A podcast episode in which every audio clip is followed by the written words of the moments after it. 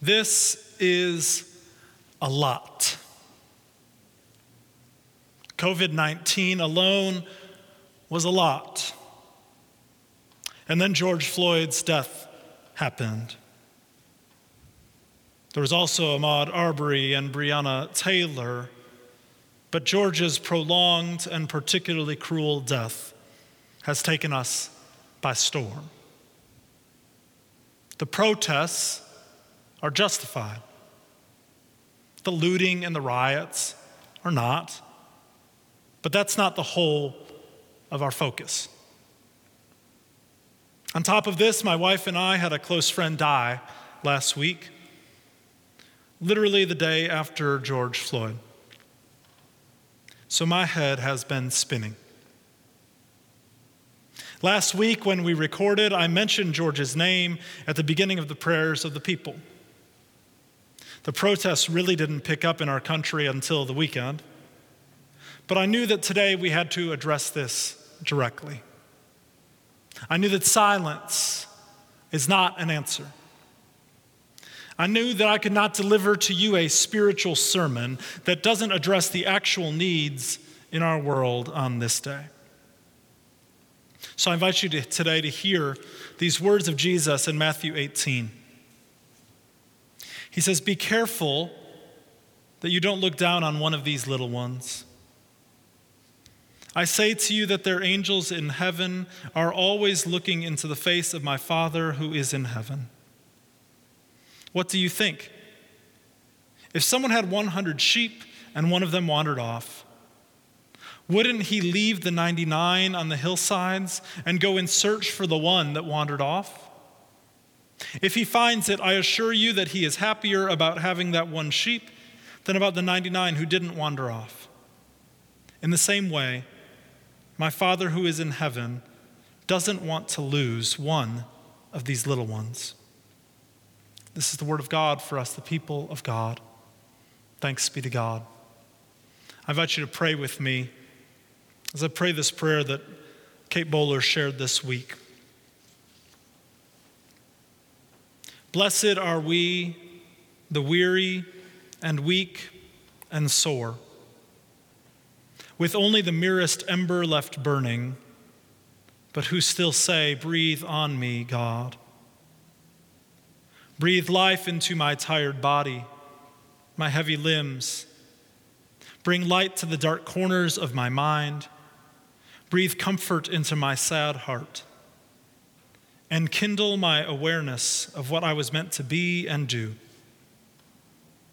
Blessed are we who turn our gaze to seek the one who truly sees us and knows us, like newborns whose bleary sight focus to find adoring eyes beaming down, delighting and filling, mirroring and multiplying. Blessed are we who discover we are loved and held in arms that are strong enough to hold what we cannot. Amen.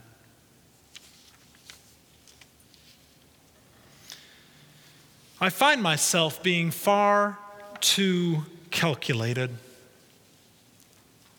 I avoided attending Moral Monday protests in 2013 for fear of being seen by people who would take it wrong at my church. I have at times skirted topics of sexuality and racial justice for fear of alienating people. I've been jealous of colleagues who are able to more prominently speak out. Either they don't care about upsetting people like I have, or they are in ministry situations where they know most people will agree with them. But, friends, after George Floyd, we have to see that this is not going away. And I don't mean that the protesters and the riots aren't going away. I mean that we have an issue in our society. We have a cancer in our culture. In Jesus' famed Good Samaritan story, he is instructing us who our neighbor is. So the priest and the Levite, the holiest people, both see the man suffering after being beat up and left for dead. And they move on to the other side of the road, turning their heads away and acting like they cannot see. We cannot be like the priest and the Levite anymore. I cannot shove it aside any longer, hoping that this latest killing is just an anomaly and that justice will eventually prevail. Because without our help, justice won't prevail. We have a calling to love our neighbor. And our black brothers and sisters are our neighbors. Atticus Finch famously said, You really never understand a person until you consider things from his point of view, until you climb inside of his skin and walk around in it. We need a healthy and holy dose of empathy today. Many of us do not understand and will never understand what it is like to be inside the skin of a young black man today. We don't have to raise our kids to talk about how to respond to the police from a young age. Well, we might be wondering how to have the talk with our children. My black brothers and sisters are having to have a different talk altogether with their children. And friends, if we first focus on the riots and on the needless destruction of property, then we are focusing on the wrong thing. For the reason why there are anger and protests, protests which are mostly nonviolent and completely legal, protected by the First Amendment of our Constitution, is because innocent life was taken away. And this innocent life, once again, was the life of a young black man. In a speech delivered in 1967 entitled The Other America, Reverend Martin Luther King Jr. spoke these words I think America must see that riots do not develop out of thin air. Certain conditions continue to exist in our society which must be condemned as vigorously as we condemn riots. But in the final analysis, a riot is the language of the unheard. And what is it that America has failed to hear? It has failed to hear that the plight of the Negro poor has worsened over the last few years. It has failed to hear that the promises of freedom and justice have not been met. And it has failed to hear that large segments of white society are more concerned about tranquility and the status quo than about justice, equality, and humanity. Friends, I want you to hear that line again. He says, What is it that America has failed to hear? It has failed to hear that large segments of white society are more concerned about tranquility and the status quo than about justice, equality, and humanity. When we are silent, when we walk on the other side of the road or turn away from the situation our brothers and sisters are in, we are upholding the status quo. We want our tranquility more than we want justice. We want everyone to just get along, but we don't want any policies to change that could mess up our comfortable lives. Our gospel reading today tells the story of a famous parable of Jesus about the shepherd who had 100 sheep. He counted his sheep one day and only counted 99. Sheep were the shepherd's entire livelihood. So when one sheep wandered off, Jesus asked the rhetorical question What did the shepherd do? Well, of course, he left the other 99 sheep to go and find that one sheep who was lost. Did the shepherd still care about the 99? Absolutely. But he needed all of the sheep in his flock. Friends, identifying Black Lives Matter is not saying that all lives don't matter. It is acknowledging that there are sheep who need to be pursued with love right now, at this moment. There is a man who cried out under another man's knee for eight minutes, saying that he could not breathe, begging for his life, calling for his mother. All lives matter unintentionally trivializes that experience of that sheep. It is saying that the 99 sheep are jealous of the attention that the shepherd is paying to the one. Our response as followers of Jesus cannot be to trivialize or look over this single sheep, because this sheep's life matters to God. All through the scriptures, we see God's relentless pursuit and care for the marginalized person, for the outcast, for the unprotected. God calls upon the people of Israel to care especially for the immigrant, the widow, and the orphan Jesus called upon his disciples to look out for the children and the poor in their midst. My friends who are white, we cannot stand by silently. Even though you personally did not do anything, we are all complicit in this system that creates and maintains policies that hurt and oppress people of color.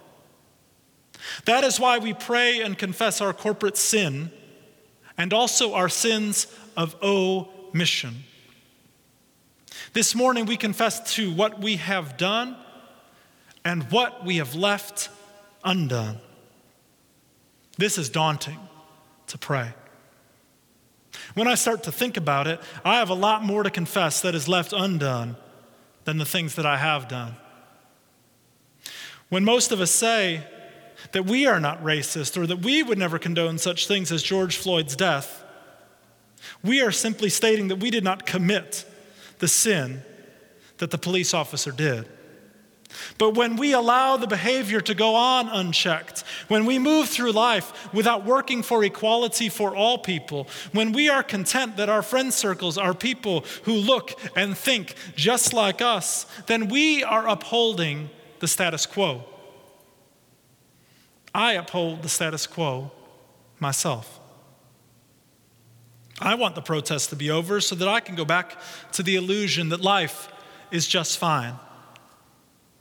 But my brothers and sisters of color never get to do that. There is no illusion for them that life is just fine. I find the words of Philippians 2 especially instructive and especially challenging today. Paul encourages the Philippians to model their entire lives off the example of the incarnation of Jesus. He calls upon the Christians there at Philippi to a level of humility that is extremely difficult to follow. First, he calls upon them, therefore, if there is any encouragement in Christ, any comfort in love, any sharing in the Spirit, any sympathy, complete my joy by thinking the same way having the same love, being united and agreeing with each other. Paul first calls for unity from this community by having them to attempt union in Christ.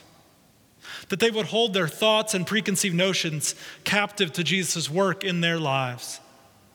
If we stopped here in the text, we could say that maybe what Paul wants us to do is find a spiritual solution if we just prayed for our country more, then people could get along and we could get past this troubling time. But then Paul says these words Don't do anything for selfish purposes, but with humility think of others as better than yourselves. Instead of each person watching out for their own good, watch out for what is better for others. Think of others as better than yourselves. Watch out for what is better for others. Our problem is indeed a spiritual problem, but it has to be addressed with our bodies, minds, emotions, and whole selves. We have to become the answer to our own prayers. So, what can we do about it? How do we pursue people with love in such a way that change begins to happen? Well, first thing we can do is to do small things. Sometimes we get paralyzed because the problem seems so huge and so beyond our control. This is why I think we often turn away after the spotlight has faded on a particular event. I encourage you to move towards people like young black men instead of moving away from them. Intentionally get to know people of color in your life. This begins to slowly erode the biases that all of us indeed have. Great things can indeed be done through individuals, but great movements really happen through a lot of people doing small things. Every parable of Jesus seems to be about the kingdom coming in small and unexpected ways. The second thing we can do is seek to understand. We have to take real action to follow in the way of the shepherd. We need to start with understanding by trying to place ourselves in someone else's skin. Read stories of people of color's experience. Watch Just Mercy today. Read books like America's Original Sin, How to Become an Anti Racist, White Fragility, or Reconstructing the Gospel, just to name a few that are out there right now. There are so many excellent resources out there that exist to help us understand how the world is where it is. Many of us aren't historians, but we have a responsibility to understand that these events that are taking place are not a new phenomenon. The killing of innocent black bodies is a 400 year old story in this country. Many of you lived through turbulent times of race in this country long before I was here. You may have worked hard for civil rights in the 1960s or been a child during that time wondering what was happening. And I encourage us all to seek better, to understand. The third thing we can do is to do something, not just say something. Posting on social media doesn't accomplish a thing. In this age, we often feel like we have to speak up about something on social media immediately. The reality is, our audience on that platform is relatively small. And when we post things, we can feel self righteous, like we did our good deed. In her article this week in The Atlantic, Rebecca Carroll writes I want white people to stop killing us but I also want white people to stop watching us get killed, to disarm their emotional paralysis in the face of dehumanization or worse. And that will require something more than tweets and hashtags from well meaning white people, and more than even traditional activism coupled with appeals for concrete policy change. It will demand intervention. If not a physical intervention, then a moral one. Once you have taken time to understand, take some concrete action. Join and support a network like the NAACP. Attend a peaceful protest that you feel called to attend.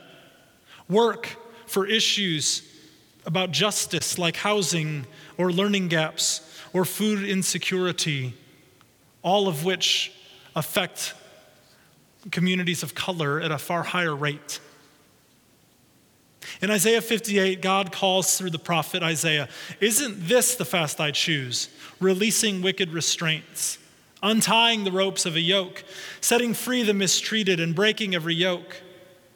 Isn't it sharing your bread with the hungry and bringing the homeless poor into your house, covering the naked when you see them, and not hiding from your own family? In other words, God equates right worship with just living. Micah 6 8 likewise asks us what the Lord requires of us to do. And the response is simple, but ever so hard to practice do justice, love mercy, and walk humbly with your God. Friends, I have been complicit far too long with the status quo. I confess to you today my sin of omission. I have ignored the plight of my black brothers and sisters. I have hoped that the problems of our society and its policies would simply disappear. And I pledge to do small things that seek to understand the realities for my brothers and sisters. And I promise that I will seek justice as part of my life of discipleship. Perhaps we are the 99 sheep, and we need to join the shepherd in desperately seeking our friend. Amen.